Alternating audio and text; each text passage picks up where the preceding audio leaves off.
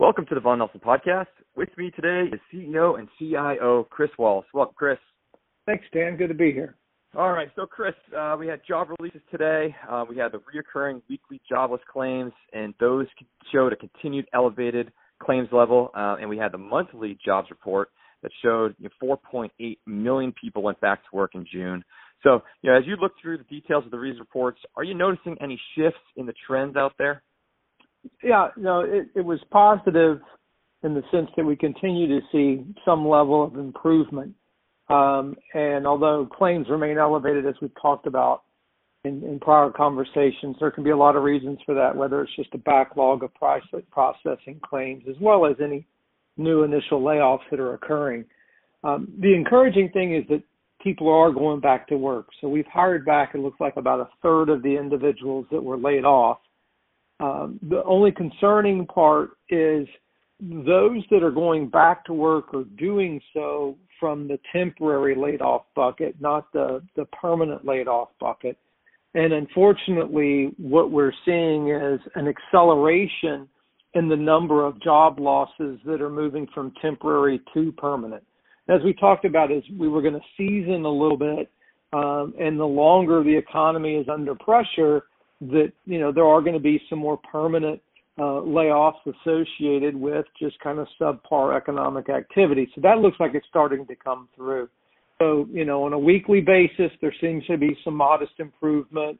Claims, you know, declining low, kind of single digit digits on a on a percentage basis, but there is this acceleration in permanent job losses, and uh, you know, it looks to me like what's really uh, allowing for the improvement or, or some element of stasis in, in things getting wor- getting worse is the fact that you know we have the the PPP program and it's allowed people to quote have more of a, a temporary nature to, to some of the job displacement. So, so you mentioned the PPP program, right? The pay, Paycheck Protection Program, uh, and you know, I think that's a, a great way to lead into this next question, where you know there are several stimulus programs that are set to expire. Uh, if I'm looking at credit card, uh, credit cards, auto loans forbearance, those are going to expire in July. Um, state and local budget cuts are going to start rolling through the economy. Um, we've seen enhanced unemployment insurance that's expiring at the end of July. Uh, we have student loan and mortgage forbearance; they're expiring in, in September and October. Um, and then this week we saw the Congress extended the Paycheck Protection Program deadline um, an additional eight weeks. So, you know, it, it, do you think we can allow these programs to expire? And you know, if so, if we do, you know, what additional or will additional fiscal and monetary support be necessary? Yeah, there's no doubt that we're going to have to continue to support the economic recovery.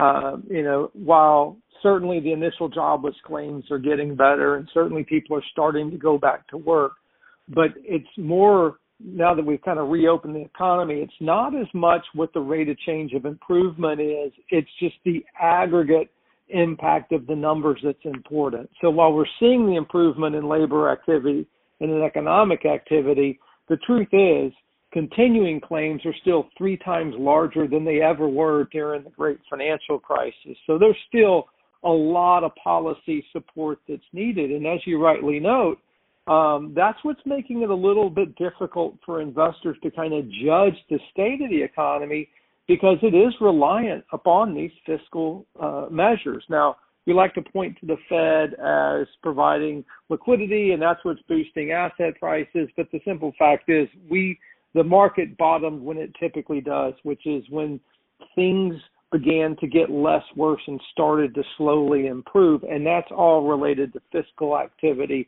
not as much, you know, central bank activity. Um, I do think uh, we're going to see additional fiscal policy support.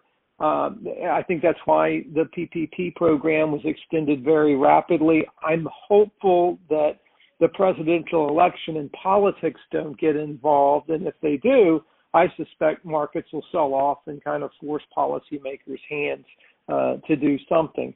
But I do, I do think we're going to see uh, pretty extensive fiscal support going forward. There's some things that they're going to need to fix. Uh, I know there's a lot of concern that people are earning more money uh, on unemployment insurance than they were in their previous jobs. Now, I probably have a little differentiated view of that. I think that's okay. Uh, because at the same time they also lost benefits. So kind of on a net basis, it's a wash. Um, and for those that are making a little bit more, fine. It's an excuse for us to drive uh, labor costs a little bit higher to the benefit of workers. If they do kind of let the uh, kind of uh, premium elements of the unemployment insurance expire, that's going to be a fairly big negative for the economy. Uh, it works out such that personal income kind of plus government uh, subsidies resulted in a 10% increase in discretionary income in the first quarter um, and into the second quarter. If those enhanced benefits roll off, we're going to see that reverse, and now is not the time to have kind of a negative 10% decline in, in real income. By any chance, have you have you seen in any of the data um, where that additional income has gone? Has it gone to consumption, or has it gone to savings, or has it gone to to debt pay down? Have you, have you seen where that's uh, that's being directed? It's it's gone across the board. What's interesting is if you break it out by household income levels, the higher your income, the more you saved or you paid down debt, and the lower the income, the more you consumed, uh, which is not unexpected. That's what you would expect to see at this stage. Um, so yeah, no, it, it's definitely what has been uh, kind of the primary policy support for economic activity. If the money wouldn't have been pushed out via unemployment insurance in the PPP program, this economy would be in much, much worse shape, and I would argue wouldn't even have begun the process of a recovery. Right, and and, and talking about a recovery, uh, the the the, the COVID nineteen virus is is seeing quite the resurgence. Uh, really seems to have bounced back and and is drowning out a lot of the other headlines that we're seeing here. And you know what's what's gone you know almost unnoticed now was the new Hong Kong security law that went into effect and almost immediate arrests that occurred within Hong Kong. Uh, and so you know as the tensions between China and the U.S. continue to remain elevated. You know, is, is there anything out there on a on a goal basis, goal macro basis that investors should continue to monitor? Yeah, I, I think you're you're spot on. While the virus is getting the headlines, um, there are some some elements that investors need to pay attention to. And as it relates specifically to the virus, look, the virus is going to run its course. You know, we're not going to stop it, um, and it's going to play out. And you know, behavior's already adjusted for that. The economy's adjusted for that. The market reflects that. So that isn't what people should be focused on.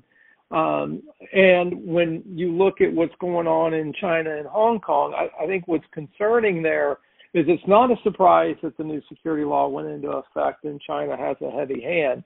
What is has been a little bit surprising to me is how quick um, the U.S. Congress has been to respond uh, to that security law, and or in the process, in all likelihood, pass uh, some pretty hefty measures that allows authorities to target members not just of the Chinese Communist Party but their banks as well, and that'll start to remove that liquidity. And as we've always said, liquidity is really key um, to risk assets. So what I see kind of showing up now is uh, a real standoff, and one in which uh, we can make liquidity a little bit tougher for the for the Chinese Communist Party and, and their economy in general.